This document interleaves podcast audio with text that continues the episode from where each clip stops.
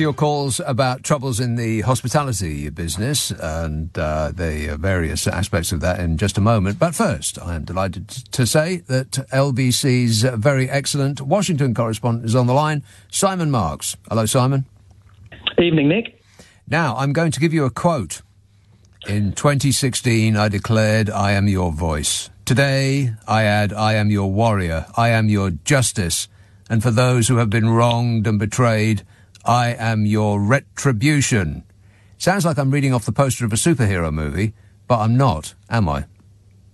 Uh, you are not. You are reading directly uh, the words of former President Donald Trump, Nick, who, of course, was the keynote speaker uh, at the Conservative Political Action Conference in Maryland, uh, which uh, took place this weekend. Uh, I mean, he literally, in this uh, speech, presented himself as the man who is poised to save the world. He said, I am the only candidate who can make this promise. I will prevent, and very easily, World War III. Wow. And in case anybody out there had any doubts uh, about the trajectory uh, the, the, the, planet has been taking, he then uh, went on to assure the crowd that you're going to have World War III, by the way. So he absolutely placed. I mean, it's good to know, right? I yeah. mean, uh, uh, you know, in passing. Uh, so he absolutely presented himself quite literally uh, as the man who, the only man, uniquely qualified uh, to save us all from nuclear Armageddon, which on the one hand is very generous of him, but on the other hand is also perhaps just a touch delusional. But, you know, he made headway at this CPAC conference, uh, and that was partly because he gamed it going into it. He made sure uh, that the vast majority of speakers, delegates, attendees, and all the sponsors of the conference were absolutely lined up behind uh, behind him personally uh, and his MAGA vision, "Make America Great Again," uh, as he continues campaigning for a return to the White House. Uh, the only other candidates speaking all uh, acted with tremendous caution uh, as they did everything they could to tiptoe around the issue of Donald Trump. I mean, we had Nikki Haley, the former governor of South Carolina, again suggesting that there should be a mental competency test for all candidates over the age of 75. Well, Donald Trump very conveniently is 76, but she insists that she's much more concerned with the 80 year old currently in the White House than with his uh, with his predecessor. Former Secretary of State Mike Pompeo made a speech uh, in which he urged delegates, uh, as he put it, uh, to avoid celebrity leaders with fragile egos who refuse to acknowledge reality. Uh, but he didn't go on to describe specifically who he meant by that, uh, leaving those in the crowd to draw their own conclusions. By the time this whole thing was over, and Trump's speech was extremely dark. I mean, there were echoes of the uh, American carnage speech that he made when he was first inaugurated uh, as president yeah. Uh, of the United States. He insists that, you know, the country is uh, flirting uh, with uh, dissolution in essence, uh, blaming the left, but also blaming uh, the Republican Party, uh, for the former leaders of the Republican Party themselves. He called his predecessors in the Republican Party's kind of top slot, its presidential nomination battle, as freaks, neocons, globalists, open border zealots, and fools. Uh, and he said uh, that they had led the party down the wrong path, and what Americans really wanted was his brand of America first. Well, by the time this was all over, and they held the straw poll of delegates uh, to uh, give an indication of who the people at the conference thought should be the next presidential nominee for the Republican Party. Trump walked it. 60% of the delegates backed him. Uh, the second placed name, that of Governor Ron DeSantis, who boycotted the conference. Did he? Only 20% of the delegates there uh, chose DeSantis, huh. uh, and Trump is and Trump is now planning to, to head off in the next few days and campaign in Iowa. So he's absolutely serenely exhibiting confidence and insisted in interviews with reporters before he made his speech that even if he is criminally indicted, which is obviously now a looming possibility, he will not abandon the presidential race. I thought that his grip on the party was slipping, but I guess that's been overstated. Well, I think it is slipping. There's no question about that. Um, and these are very early days uh, because remember, there's only a handful of declared candidates, and we're all waiting to see what men like Governor Ron DeSantis of Florida do, uh, Senator um, uh, Tim Scott of South Carolina, uh, former Vice President Mike Pence, and others. But if you look at the kind of poll of polls of likely primary uh, voters on the Republican side, Donald Trump is still currently the number one choice. 48% of likely Republican primary voters say they want Trump to be the nominee. Ron DeSantis, before he has declared his candidacy, is second placed with 30%, and Mike Pence is a distant third with 7%. Now, if you do a matchup head to head, a hypothetical matchup, between Trump and DeSantis, there are indications in some polling that DeSantis could actually win.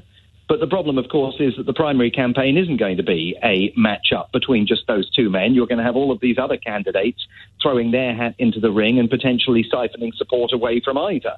Trump or DeSantis. Um, I, I, think the conventional wisdom remains that Trump's going to have a pretty complicated path to the nomination, but certainly uh, he is in a stronger position today than most outside observers uh, would have imagined him to be in the immediate aftermath of all those investigations into January the 6th and the ongoing criminal probes that, as I say, he intends, he insists, to ignore even uh, if he faces criminal indictment. It's not going to obstruct his continuing efforts to win back the keys to the Oval Office. And it is, it, it, you're quite right. He's, it really echoes his inauguration address, the, that, uh, uh, the American dream is dead speech. Uh, which um, wasn't it George W. Bush turned to uh, yes. I can't remember who it was, and he said, "What the hell was that?" yes, I think that's right. I think he said I think he said it either to Hillary Clinton or Michelle Obama. I right, Michelle Obama, wasn't it? Well, I don't even, and I don't think he used the hell word. No. I think it might have been stronger than that. That's but right.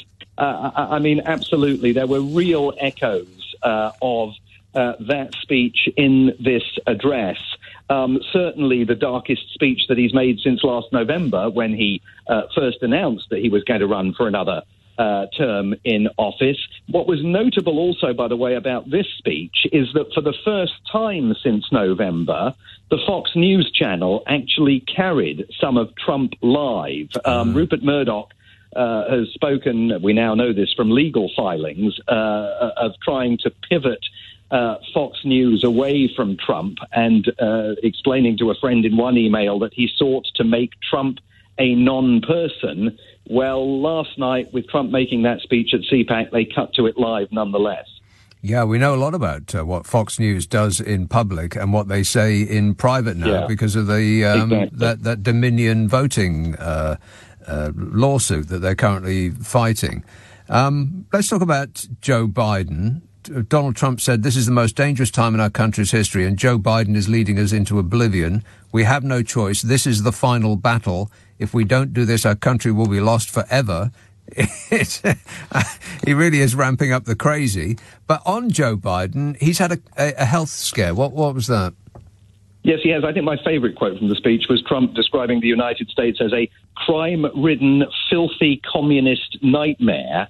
And for that, he blames the man that he claims is a communist in the Oval Office, Joe Biden, right. uh, whom we learnt on Friday uh, back in the middle of February, uh, unbeknownst to any of us, was taken to Walter Reed Medical Center uh, just outside Washington, D.C., uh, where he had a small skin lesion uh, removed. Uh, from his chest, I believe. Um, and upon examination, it was discovered to be a basal cell carcinoma.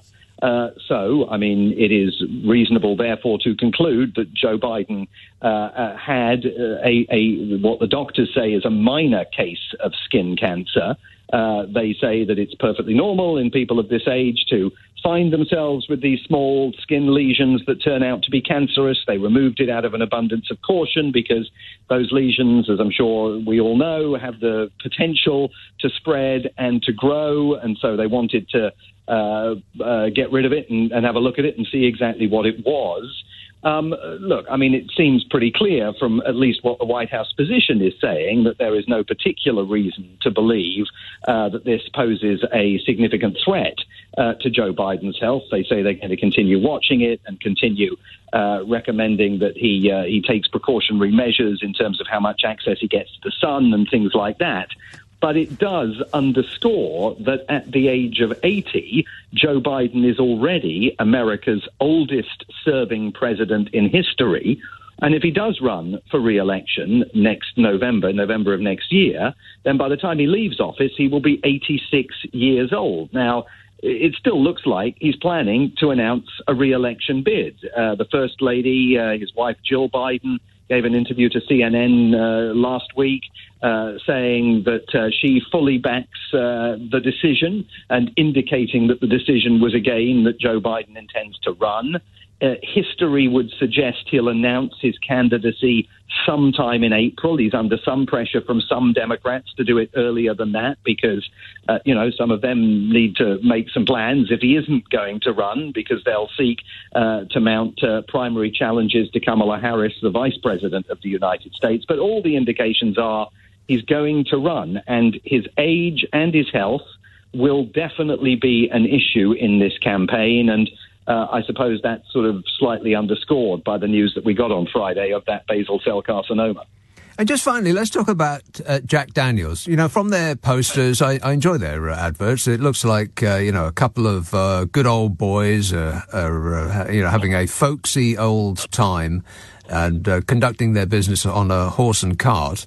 But that's not that's not really what it's like, is it? Well, certainly not if you happen to be living in Lincoln County in Tennessee, uh, where Jack Daniels has built a new uh, distillery and barreling uh, factory. And unfortunately for all concerned, uh, this small town uh, of 35,000 people in the south of the state is now blanketed with something called whiskey fungus. I mean, I have to say I've never heard of this before, but maybe maybe folks up in uh, up in uh, the Highlands are familiar with it. But uh, this is some kind of fungus that is created by um, the ethanol that is released from the plant as the uh, distillery operation is taking place.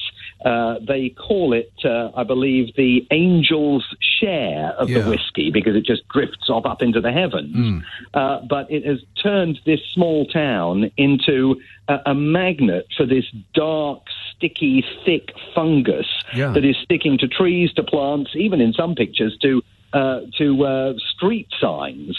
Uh, so Jack Daniels is being urged to, uh, first of all, they've kind of they've they've, they've stopped uh, production there while they try to figure out how they can control this. But they say the company that they're working with the local authorities uh, to make sure that all applicable uh, environmental standards are uh, are being respected in the plant. But um, yes, it certainly does run a touch counter mm. to those very homespun ads that yes. you sometimes see for the for the hooch. Some of the pictures are really quite alarming. I mean, people's houses have gone black.